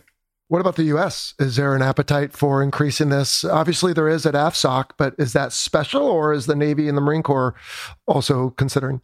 the most light attack applications you see right now and underutilized in my opinion is the corollary to adversary support is we need JTAC support as well. The Marines and the Air Force need that. Mhm. We got thousands of airmen and Marines out there who need X number of controls every year. We don't have the A10, F18.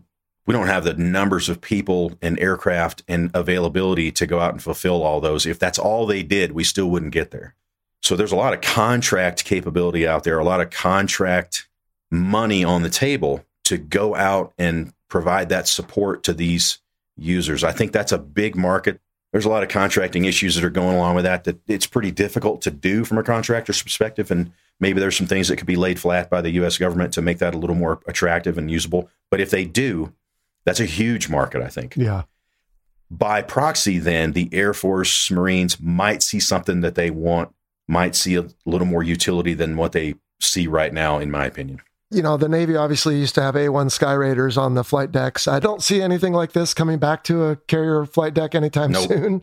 But as we've tried to identify today, it's a relatively, I don't know if I should say limited role, but the point is, is this is a capability that is needed around the world and not everywhere, but in most of the world. So there are people like the Sierra Nevada Corporation and the Embraer folks making the A29 that are essentially answering the need is that yep. a fair summary? That's absolutely fair. Yeah. There's one question I haven't asked you about the A29, by the way. I have to ask you what's the caliber of the guns and the wings? 50 cal. okay, good. We got to stick to our roots here. You know, this is fun stuff. No, it's good. I wish I had eight like the P47 or even six like the P51, but two is better than zero. And they're actually pretty good, pretty accurate. Yeah. Too. Oh, and I'm sure, yeah, modern weapons are probably better with two of those. You got to get close, but, you know, if you're shooting the gun, everybody knows you're there. You're not trying to be sneaky anymore. All right. So, how soon until the Air Force? You said there's some talk about a program of record, or is there a decision coming up, or what's the latest, if you will? Just like you, Jello, I'm going to just be watching. Okay. The competition, the uh, armed Overwatch competition, and see what happens there. It really is a AFSOC, SOCOM, SecDef kind of chain of command there that's making these decisions. And if SOCOM pushes it, AFSOC will advocate they'll award a contract and we'll see what happens. So I'm curious to see, and I, I hope it goes well for my corporation. But no matter what happens, I think that will be good for light attack in general across the planet. Yeah. Okay. Well, so that's the future for light attack. What's the future for spam? Are you going to keep playing this game for a while? You've been. Look, man, it is hard to argue with sitting at my desk at Moody Air Force Base, 2.5 miles away from the main bomb circle on Grand Bay Range, and then getting out in my A29 and going out there and dropping six BDUs and shooting 14 rockets and shooting 200 rounds of 50 cal and then coming back and figuring out who won the bet. It's pretty hard to argue with that as a retirement job, right? you did that as a young captain 30 years ago and you're still doing it. It never gets Abs- old, does it? Absolutely. So I'm not complaining. The job's rewarding. I love teaching young guys. I mean, who doesn't love turning a young guy into a killer, right? I mean, that's essentially what we do. Maybe that's a little coarse for some of your sensitive there, readers. But I was going to say there could be some people in certain parts of California who don't appreciate that, but most of the rest of the, my listeners do. So we got to have them. yes, we do. They yes, are necessary. So it's a very rewarding job, and I love it. And the the company's great, and it's hard to argue with it. Yeah, I'm pretty content. Awesome, Spam. Well, you've been a lot of fun. We've been at this for a while, and I want to be respectful of your time. And uh, we got a little business to wrap up after we hang up anyway. And so, before we get to our standard final fighter pilot podcast question, what did I not ask you? And feel free, by the way, to brag on your company. I mean, they loaned you to us, and we're not paying you, and and they're not paying us. But what did I not ask you about this? And to be honest, you know, the listener is going to say, "What are you talking about?" I know what the episode is called, but that's because they're going to hear it after I do steps seven, sure. eight, and nine, and I'm at step one right now. So right. I don't know if we're going to call this light attack or the A29 or Overwatch. You've said that a couple times, but what does the listener and maybe even taxpayers, dare I say? Need to know about Light Attack, the A29, the program that you're working in? What else is there that I maybe didn't ask you? Well, not a lot you didn't ask me. I guess we'll get to the call sign in a little while, but yep. the company is U.S., obviously U.S. company, headquartered in Sparks, Nevada. They do a lot of great work in the space realm for Department of Defense. They do a lot of other things as well. It's not just a A29 company. That's not by far. That's not all we do. But in the A29, you know, it's pretty awesome to see how all the engineers and everybody comes together with Embraer to assemble these things, modify them, train these guys, and then sustain the aircraft once it gets out there. That's just good for the taxpayer, right? That everybody that's out there that's competent at their job is one less place that we have to prop up on our own. Or mm-hmm. maybe we just have to give them a little nudge every now and then and not just go full bore and it's not now a vacuum that's going to be taken over by who knows who, right? right? So I think that's good stuff. Again, it's rewarding turning those young guys into guys who are going to go out and do that job. So Oh, I bet it is. And if I learned anything in the last hour, it's the void that you said that who knows who's going to fill in there. It's going to be those, what'd you say, nefarious characters? Nefarious so. actors. That's right. actors. Oh, okay. I was 100%. All right, Spam. Well, then, uh, appreciate your time today. How did someone come up with Spam for Samuel oh, Milam? God, it was so sad. I wish it was a good story. Kind of like Billy, you know, your F 35 guy. Yeah, yeah. There wasn't really a good story but I'm going up to the front of the room and they're going to nominate. Everybody's going to say, okay, tell me what he did in the training in the Air Force mission qualification training at your first ops unit. Mm-hmm. When you get done with that and you're a full up wingman, check ride complete, ready to go to war guy, those guys are the ones who give you your call sign. Okay. So I'm at McChord Air Force Base. We're in the auditorium, and you know everybody's had a few cocktails and are still having some. And I'm the only guy getting named. So I go up there, and they're going to nominate, and they're going to throw around ideas, and then they're going to vote on it. And as I'm walking up to the front, so my middle initial is P. And this one guy all week had been hinting at spam. Spam is what we're going to call him. And I'm like, what are you talking about? I, you don't get a vote, right? Right, of course. As the name E. I'm walking up to the front and he's in the back and he starts singing the spam song from freaking Monty Python. You know, spam, spam, spam, spam. And everybody in the room started singing it. And by the time I got up to the front, it was all over. It was decided. It was sad. It was sad. And it wasn't because I didn't do stupid things. That's certainly not the case. Oh, yeah. That's true for all of us. All right. So, in other words, you can blame this one guy and Monty Python. That's right. I tell people it stands for stupid people annoy me, which is fair. well, whether it stands for that or not, that could still be a true statement. Right. Absolutely. Absolutely. Fair enough. Well, it's easy to say and it's fun and it, you know, makes you laugh. So I think, Sure. you know, it's like you and I could start a club, Jello and Spam. I tell you what I have to do though, Jello, Yeah. is I send people emails and I go, "Hey, check your spam folder," because no kidding, some of my emails get diverted right into the spam folder. I didn't get your email, dude. Check your spam folder. It's That's probably in there. hilarious. You're the only one who can claim to have a folder on everyone's email. Absolutely. I send a lot of people phone calls too every day. Potential spam, potentially See, there's no Jello folder in people's takes up a lot of my time. I'm jealous here. That's funny. All right, Spam. Well, you've been a fun uh, addition to the discussion. And again, I, I do think that while this doesn't always get the attention and clearly it doesn't get nor need the money, it's still an important topic. So I appreciate you stopping by the Fighter Pilot podcast to help us understand it. It's been a blast, brother. I appreciate the time. All right. Well, big thanks again to the Sierra Nevada Corporation and Samuel Milam Spam for taking the time today to talk about the 21st Century Light Attack and the A29 boat. I thought it was really cool. Good discussion. Great discussion. A lot of good data points in there. And uh, I think we can definitely spend some time maybe dissecting a few here and there. But uh, otherwise, yeah, I loved it. Yeah. A lot of information I didn't know about. So that was great.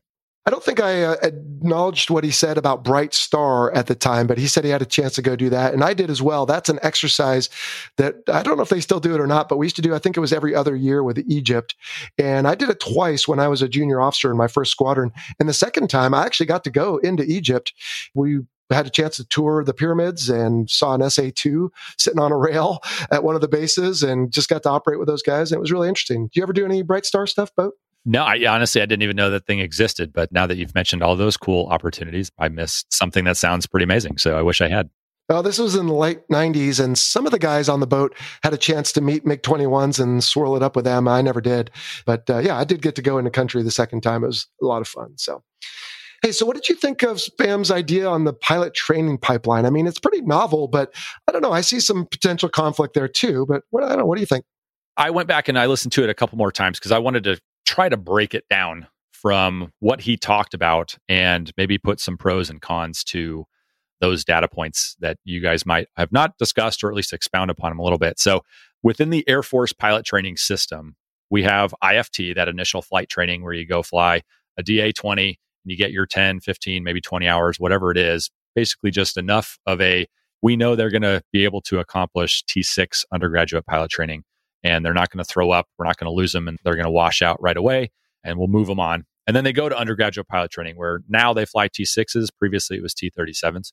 And they go fly T6s and they get experience and they go through that process and then they move on. And as long as they track select at this point to T38s, then they go fly T38s. And now you're in that fighter bomber track. I think now you're in the line to potentially go into what he was calling companion training squadrons or or essentially adversary air, red air, whatever you want to call it. After T38 training, you go to IFF and you get that basic dogfighting, just very top level concept of point your airplane here, look to enter turn circles and employ electronic bullets at that point through the T38C HUD at a target or drop bombs. And I think probably this is more air to air centric. So I don't know how much they're going to care about the bomb dropping potential of it. But at least now transition from IFF into that T7 adversary support squadron, companion training squadron at an F 22, F 35 base. And I think that was the whole process there. And then I didn't he- ever hear a timeline for how long they would sit at one of those companion squadrons.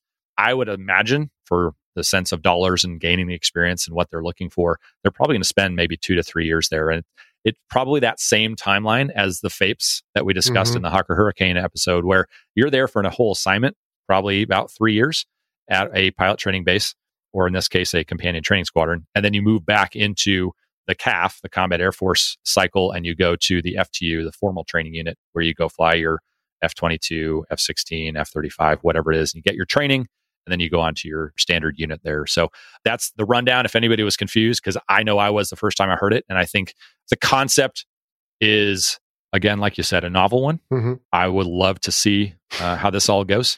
We've touched on a few things here and there. And if you've ever listened to the Afterburn podcast with Rain, he has gone in through some of the pilot training next and, and a few of these other conceptual things where they're using VR headsets and all, a few other things here and there. You get less flights, but more simulators or something along those lines. And there's so many changes right now in the pilot training world and how to produce pilots exactly in line with what was being discussed as to why they were trying to generate more fighter pilots specifically. You do have some real advantages there with gaining experience, flying, airmanship, getting that extra few hundred hours, whatever it is.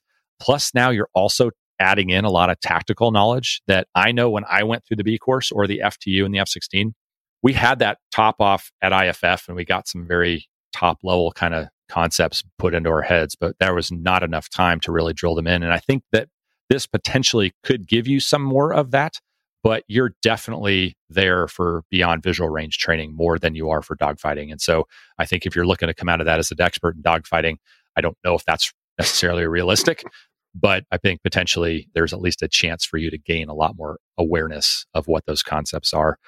The negative sides that I kind of wrote down here were uh, habits. You potentially get some bad habits. And I know coming out of the red air world, Jello, I know you didn't transition necessarily back into the blue flying world, as I like to call it, after your time as an adversary, but I did. I will tell you that it was challenging leaving the red air mindset and going back to flying Yeah. US Air Force tactics and procedures to go destroy your enemies. So there are some potential habits that you're going to have to break.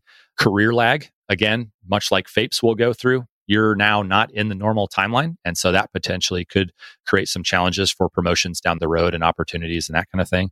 And then you guys touched on it, Jello, was the higher age thing and, and potentially putting people now with a career lag also at an older age physically in the fighter community later. And potentially that will then force them out at the end of their commitment as opposed to uh, staying in longer and maybe having some other opportunities. So those are my initial thoughts. That was a little longer than I was anticipating it. So sorry, Jello, but what are your thoughts on it? No, that was all good. You know, in, in addition to the career lag, of course, and the age is more likely to be married and now start having kids, and suddenly schools matter, right? And you don't want to Yeah. uproot children out of schools necessarily. But also, I don't know about in the Air Force. Obviously, I never did it, but in the Navy, we had like sea tour, shore tour rotations, right? So you still need young O3s, uh, lieutenants in our case, captains in yours, at different billets, whether it's as instructors in different places. Now, if you're a FAIP, that's kind of moot, but whether it's instructors or on flag staffs or in God forbid, different fleets in our cases, or major staffs, right? Or the Pentagon. Most Yeah. people tried to avoid that. They wanted to keep flying, but you still need folks in all those different places. And so if that dries up, that changes all that. So I guess there's obviously a lot of risk, right? It's a good idea, I think, but to implement it, it's not just like, oh, I'm going to flip the switch. And if I don't like it, I'll flip it back the other way, right? Yeah. It's a big deal because you're going to make all these folks start moving. You won't see the effects right away. I don't know. It- Again, intriguing. I bet the folks that make these kinds of decisions are going to be real averse to any huge changes without some pretty compelling evidence. And you know what's really awesome about all of that, Jello? Mhm. Neither of us have to make that decision. I just have to decide what we're going to talk about next week. But That's uh, right. That's right. anyway, getting back on point. So I really enjoyed the discussion. You know, it kind of plodded along a little bit at times. That was probably my fault. But again, it's not a sexy topic per se, but you don't need the Ferrari all week long. And that's what I guess I was trying to make the point of with an F 150 or some other vehicle, right? Is you need to do something else. I don't know about, I'm not saying spam was wrong, but to me, it seems pretty easy to proliferate certain weapons these days. Any kind of high caliber cannon or gun, or even a shoulder fired missile, seems pretty easy. Maybe I've been out of the game too long, but do you think he uh, properly addressed that threat? I mean, all it takes is a case of these things in the right hands. And yeah, he talked about altitude and IR signature and stuff, but boy, I don't know. To me, that seems a pretty big deal. Well, yeah, I think the uh, proliferation piece, yeah, the golden BB. I think there are probably more golden BBs than there ever have been, and I don't think that's going away anytime soon. And mm-hmm. especially now, look what happened in Afghanistan and the drawdown there, the quick reduction of troops, and there's quite a bit of equipment, I guess. yeah, a lot of it ours. we know what it can do and everything that it is capable of, and so you know now what? Yeah, where does that go and whose hands does, does it end up in and everything that's a whole different discussion for another time. That being said yeah i think there are definitely some serious threats that are out there and this is a risky job sure there's a time to take risks and some of them are necessary and then some of them you know hope we can mitigate to the point of being successful or at least meeting the commander's intent with an acceptable level of risk involved. So, yeah, I don't think there is a good answer on that one. I will say that, uh, yeah, we don't drive the F 35s every single day for the purposes of drilling holes in the sky for a reason. They're expensive to operate. And I think it is a valid tool. I think this light attack concept is an absolutely a valid tool. How we go about getting us to the point where we can employ it on a regular basis is obviously a different story. Yeah. So. Hey, he threw out the term SADL and I just smiled and nodded, but in truth, I'm not really sure what that is. Can you help us out? SADL, so a new acronym for the list there, but uh, SADL, Situation Awareness Data Link. If you've ever heard of Link 16, Link 11, exactly the same thing. It's just a different interface, if you will, okay. on a different platform. So typically Block 30 F 16s and earlier. So essentially, if you could look at the Air National Guard and the F 16s they fly, they're the ones that are primary users. Same with the A 10s. They are the primary users of that as well. Oh, okay. There is a way for SADL and link aircraft to talk to each other and an interface there. Basically, if you look at the interface now, they are very similar, but before they were very different. And it was a lot harder to communicate between the two. But now I think they've standardized the interfaces pretty well. Okay. And the only other note I took from listening to ourselves again is that we both snickered a couple times about taxpayers. But did you know six in 10 Americans paid no federal income tax in 2020? No, first and foremost. And second, I don't know if I feel like a sucker or if I feel more American for paying more taxes? I don't know what the answer is on uh. You're one of the four then. Okay. All right. Well, anyway, let's get off of that because we always say we're not going to talk politics and other controversial issues on here. So, all right. Well, I, that's all I had from the discussion. What else did you have on the light attack stuff? Anything? No, I gave you obviously a laundry list of stuff there. I thought it was a really great discussion. I think it probably involves or potentially could be another conversation for another time as one sure the discussion on what decision is made comes to light and obviously if they decide nothing then that's a non-starter but if they, they do decide to have an airplane we have a couple of options available obviously. Mm-hmm. I think it's worth diving back into and talking specifics maybe more with respect to the individual platform so yeah, for sure. We can circle back when uh, there's a decision and the whole program of record thing. So, yeah. All right. Otherwise, we can begin to wrap up. Now, Boat, I'm saving all the difficult pronunciations for you for next time, but I'm going to take all the easy Patreon strike leads. Thanks very much. Uh, we've got new supporters Tim Villa, Carl Clemens, and Tyler Gay. And of course, the views expressed in this presentation are the personal views of the hosts and our guest and do not necessarily represent the position of the Department of Defense or its components. I should say that the Sierra Nevada Corporation had a representative that listened to the interview and they approved. So I guess we can call that their uh, endorsement. Hey everyone, real quick before we go, I want to introduce you to a friend of mine. He's a fellow pilot and the executive director of the A7 Corsair 2 Association. Matt Garretson, how's it going, bud?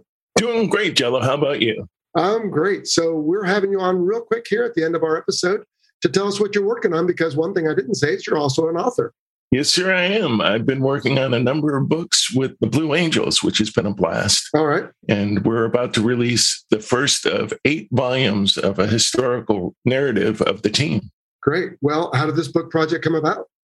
I was spending a lot of time in the archives at the Naval Aviation Museum in Pensacola working on a book on the A7. And as I was going through the archives, I couldn't help but notice a bunch of shelves with boxes that were labeled Blue Angels History curiosity got the better of me, and I took a look inside and was just amazed at what I found. Great photographs, documents, the whole history of the team is located in the museum's archives. And I just thought, wow, most of this has not been shared with the public ever. Nobody's seen this, and it would be great to share it with Blue Angels fans around the world. As a result, uh, started a book project called Blue Angels Decades, which takes the history of the team from its beginning in 1946 and tells the story in 10 year increments. And the first volume is releasing today. All right. Today is November 4th as this episode airs. So, how does this book differ from other books on the Blue Angels? I guess the easiest answer, Jello, is the depth of historical detail. There are a lot of books on the Blue Angels, and each pretty much tells the history of the team in just that book. And as a result, the story of the early years tends to be told in just a few pages, and it mostly shares the same photographs that have been seen throughout the years. Focusing on the team in a 10 year segment, we're really able to dive into the detail, telling the story of each season in words, photos, documents, memorabilia. And most of this stuff, as I said, has never been seen by the general public. That's great. So, will even hardcore Blue Angel fans learn something new from this book?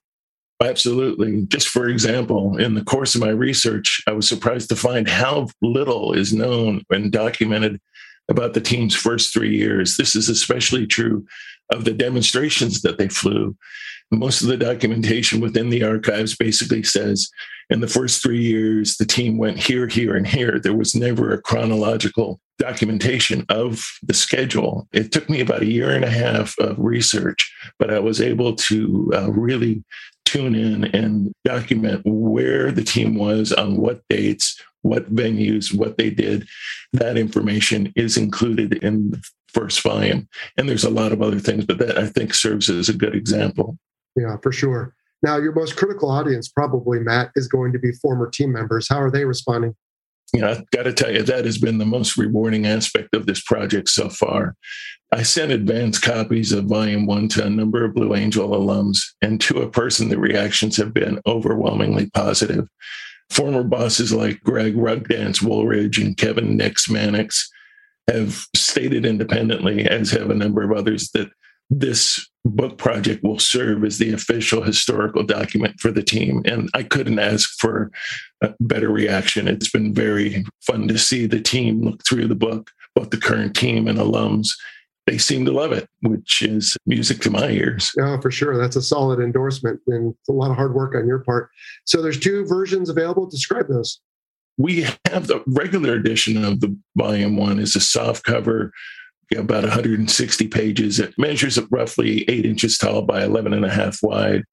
And in addition to this version, because we all know Blue Angels fans are hardcore about collecting really special things about the team, we created what we call a plank owner version. And this is a hardback version that comes with a hardback sleeve. It's quite a bit bigger than the regular version. It's 11 and a half inches tall by 16 and a half inches wide. We've only made a thousand copies of the plank owner version. Each is signed and numbered and comes with a similarly numbered commemorative challenge coin. Folks who buy this special limited edition plank owner version have the right of first refusal of buying future editions. And each volume will only make a thousand copies of these books. And I would like to call out that portion of the proceeds from all the books that we're selling will go to the Blue Angels Association to support their great philanthropic efforts. Fantastic. How can listeners acquire a copy of these books, Matt? The best way to do that is go to the website, which is blueangelsdecades.com. We have a secure ordering system online, and you can purchase either the regular edition or the plank owner. There's still a few of those left.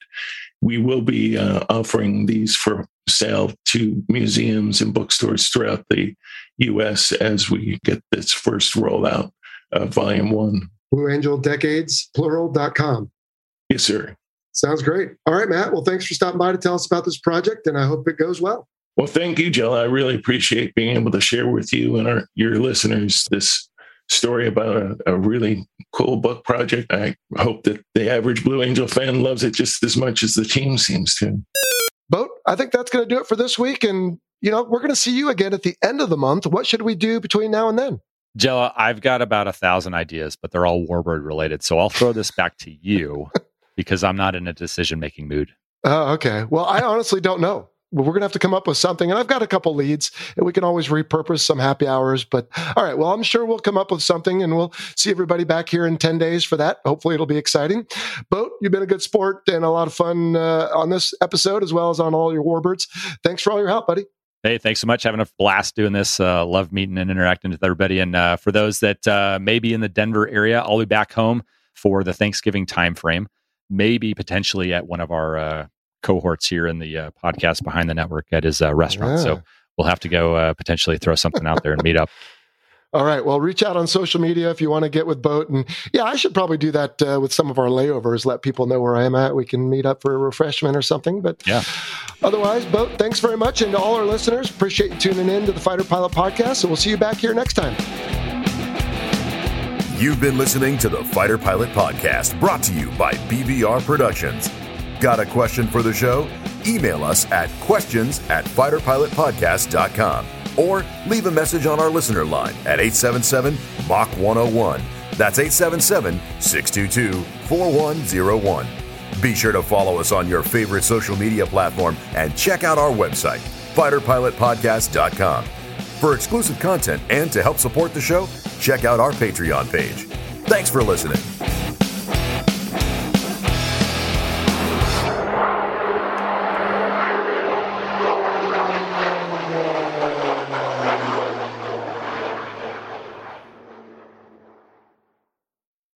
Thanks to our title sponsor, National University. National University is committed to supporting veterans, active duty personnel, and military families through flexible online courses and master's and doctoral programs in high demand fields, providing excellent career advancement opportunity. National University is a yellow ribbon school that proudly accepts the post 9 11 GI Bill and goes the extra mile by offering additional assistance to cover expenses that may not be covered by the GI Bill. To learn more, visit nu.edu forward slash veteran.